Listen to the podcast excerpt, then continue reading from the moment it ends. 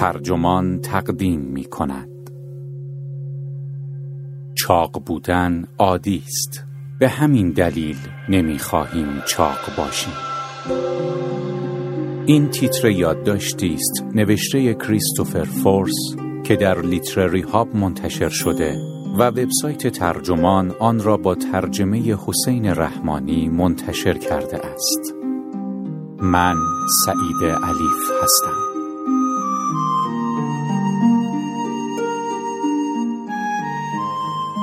چرا از آدمهای چاق منزجریم؟ شاید دلیل این حس ناخوشایند تلاش های شکست خورده خودمان برای رسیدن به بدنی باریک و خوشندام باشد. چاقها ما را یاد زشتی های بدن خودمان می اندازند.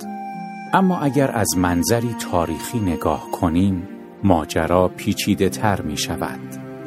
کریستوفر فورس در کتاب جدیدی که درباره تاریخ فرهنگی چاقی نوشته است می‌گوید اگر می‌خواهیم تنفر امروزمان از چاقی را درک کنیم باید به دهه 1920 برگردیم به سالهایی که کارخانه اتومبیل سازی فورد تازه کار خود را شروع کرده بود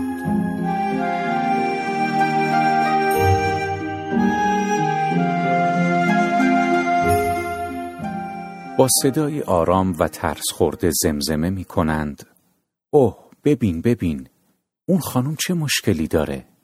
چرا اینقدر چاقه؟ اینها سوالهایی که در رمان دنیای قشنگ نوع آدولس هاکسلی برگزیدگانی که سنی از آنها گذشته است اما هنوز زیبا و باریک اندامند نجوا می کنند. آنها لحظاتی پیش با لیندا روبرو شده اند که به تازگی از محل نگهداری وحشی ها برگشته.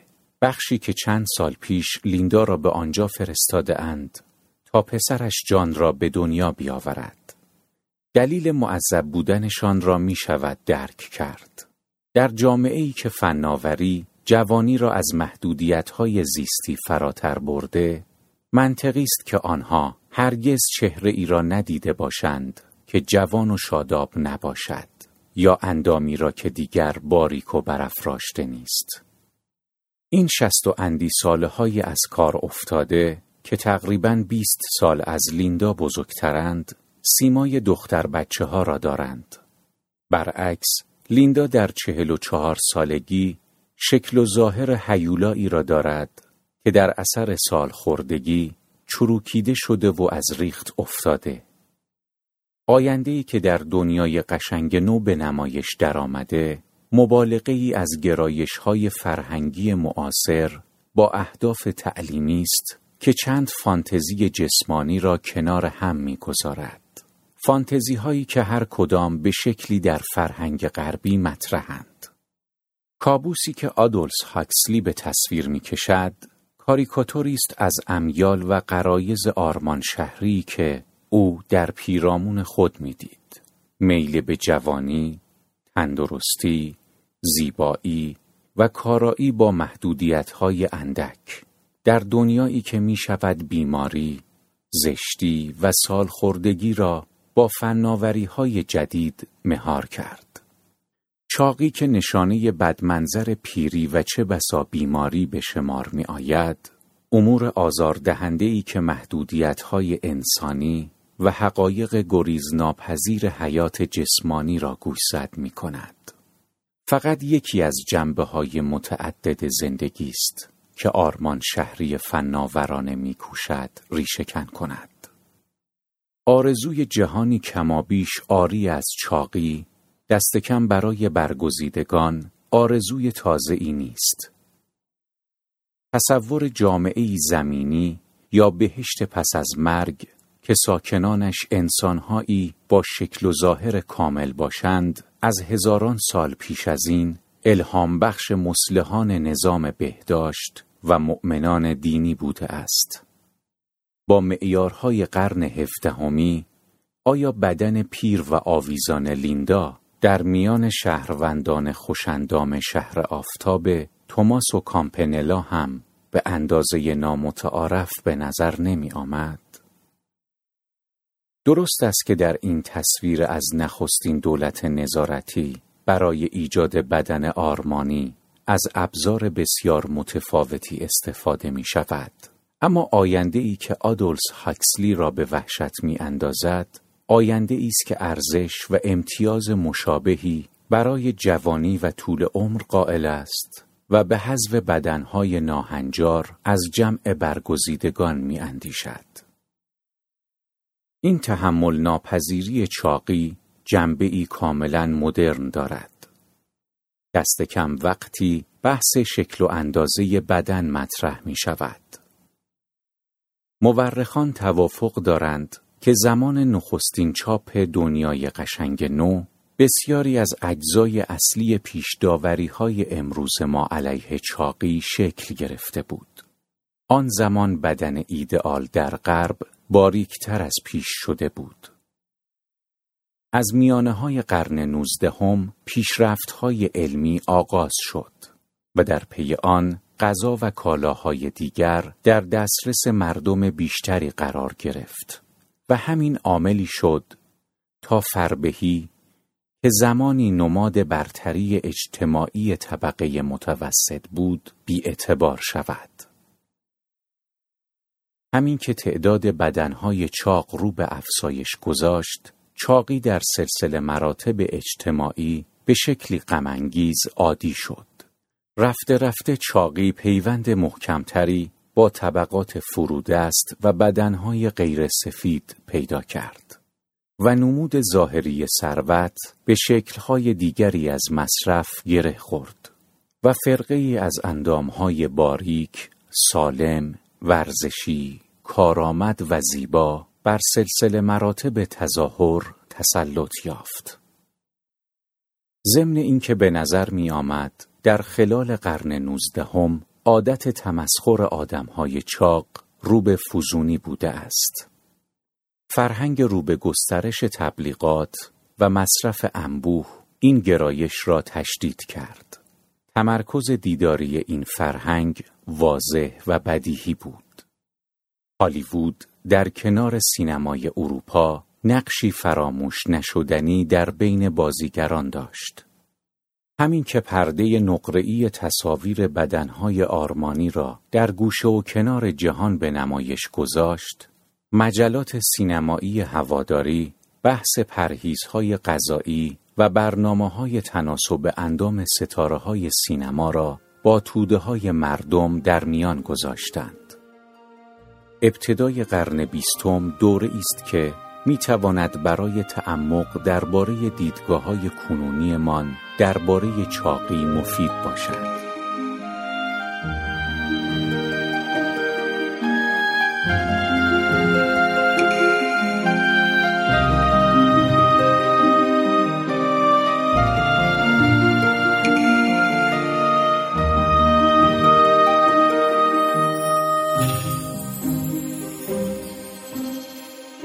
جورج ویگارلو به درستی می‌گوید که بدنهای دهه 1920 حقیقتا منادی بدن امروز بود.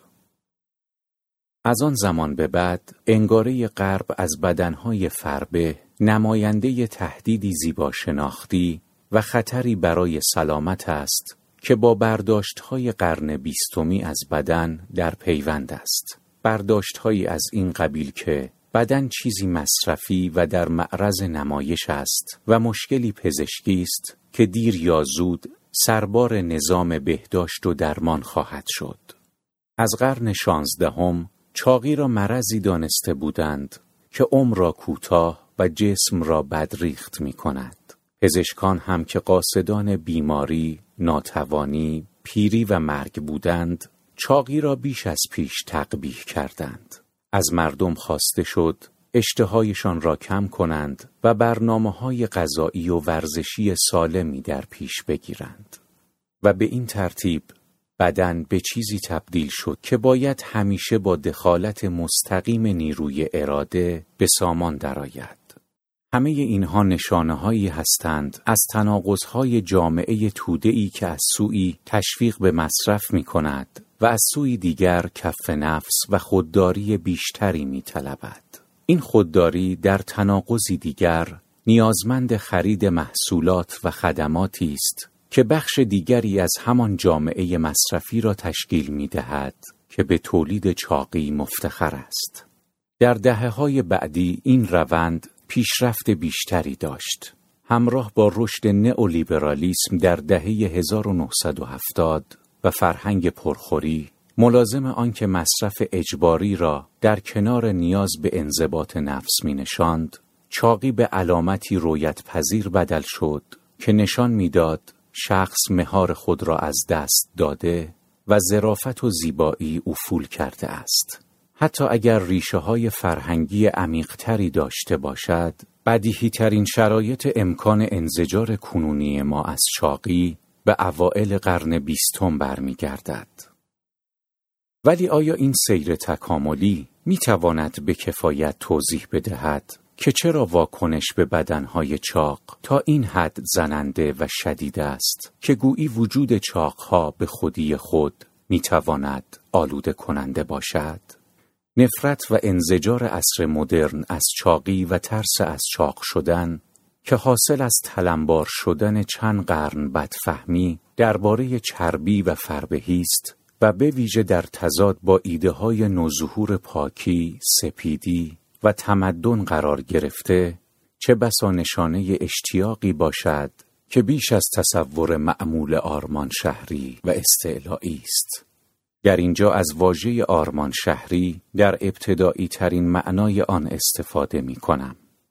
طبق تعریف روس لویتاس از قرار معلوم ماهیت آرمان شهری میل است. میل به بهتر و به گونه ای دیگر بودن. روس لویتاس این فکر را مطرح می کند که سرچشمه های چیزی که تکانه آرمان شهری می نامند در تجربه انسان از احساس گرسنگی، فقدان و کمبود ریشه دارد. این احساس عمیق که چیزی کم است. در این معنا هر چیزی که با نوعی هستی تغییر یافته مربوط باشد آرمان شهری است. در این تعریف کمابیش وجودی آرمان شهری مفهومی نیست که به بازنمایی جهان جایگزین یا کامل وابسته باشد بلکه به شکل عنصری ظاهر می شود که در طیف وسیعی از کردارها و فرهنگهای انسانی تعبیه شده است به همین دلیل است که لویتاس می تواند مدعی شود که فرهنگ معاصر غرق در آرمان شهر باوری است حتی اگر هیچ بازنمایی استعاری از جهان جایگزین وجود نداشته باشد. شباهت خانوادگی بین آرزوهای آرمان شهری و آرمانهای دینی بدیهی است. به نظر می آید که هر دوی اینها در ابهامهای مربوط به تنیافتگی ریشه داشته باشند. بخش اعظم امیدهای آرمان شهری بر تجربه زیسته از نقص دست و پنجه نرم کردن عمومی بشر با درد، بیماری، پیری و مرگ بنا شده است. می شود گفت مفهوم محوری تعالی در دین هم به بلا تکلیفی نسبی در وضعیت وجودی تنیافته ما وابسته است. از سوی دیگر، همانطور که تبیین مفهوم آرمان شهر نیازمند امید واقعی به جهان جایگزین نیست، مفهوم تعالی هم احتیاج ندارد که با اعتقاد به موجودات الهی و واقعیتهای اخروی تلفیق شود. در حقیقت این نکته نشان می دهد فرهنگ غرب به جای اینکه بخواهد بدن را به طور کلی حذف کند تمایلی دارد به اینکه بدن را وسیله غلبه بر محدودیت‌های بدن کند. تا جایی که پیوندی معقول هست بین استعاره های آرمان شهری، دینی و نوعی تفکر جادویی که انزجار را می سازد، یعنی احساسی که در قالب آن فاصله عملکرد جهان واقعی جهانی که دوست داریم را می سنجیم، منطقی است که روی کردهای مدرن در مخالفت با چاقی را نماد گرایشی در جهت آرمان شهر باوری جسمانی و میل به تعالی ببینیم. اگر آرمان شهر باوری جسمانی را خواسته های متأثر از فرهنگ برای شکل های دیگر و فرزن بهتر از تنیافتگی ها به ویژه تنیافتگی هایی که در برابر نیروهای تباهی آور طبیعت مقاومت می کنند و کمتر دستخوش ضرورتهای زندگی جسمانی تعریف کنیم. آن وقت می توانیم ببینیم که انسان چاق و چاقی چگونه محدودیت های چنین خواسته هایی را به یادمان می آورند. گریز از آدم های چاق و چاقی یکی از نتایج طلب سلامت کامل است. که اگر رویای دینزیست محیطی ای در پی نداشته باشد خیال آرمان شهری جدید را به دنبال خواهد داشت. انواع مختلف آرمان شهر باوری جسمانی در طول تاریخ مشهود بوده است. آن هم نه فقط به شکل تلاش و کوشش برای بررسی و بیشین سازی کمال بشری و مبادرت به افزایش طول عمر انسان بلکه تا جایی که حتی بر مرگ هم غلبه شود افسون بر این امید به غلبه بر محدودیت های تنیافتگی معمول می تواند الهام بخش نقشه های جدیدی برای سازماندهی جامعه باشد. ادعی ظهور و افول تلاشی آرمان شهری برای ایجاد بدنهایی کارآمد را که تسلیم خستگی نشوند دنبال کرده اند. رویایی که با تلاش برای به حد اکثر رساندن توانایی های ماشینی کارگران تا قرن بیستم ادامه یافت. علم کار که در دهه های 1920 و 1930 با فوردیسم و تیلوریسم به اوج خود رسید به دنبال آن بود که رویای طبقه متوسط در انتهای قرن نوزدهم را عملی کند رویای بدنی که هرگز خسته نمی شود امید می رفت که این بدنهای ماشینی به آن سوی توانایی های معمول بشری رانده شوند و خستگی ناپذیر باشند یا دست کم چندان محتاج استراحت نباشند. فانتزی که تا اندازه ای به رویا پردازی های ورزشکاران برای کارایی نامحدود تبدیل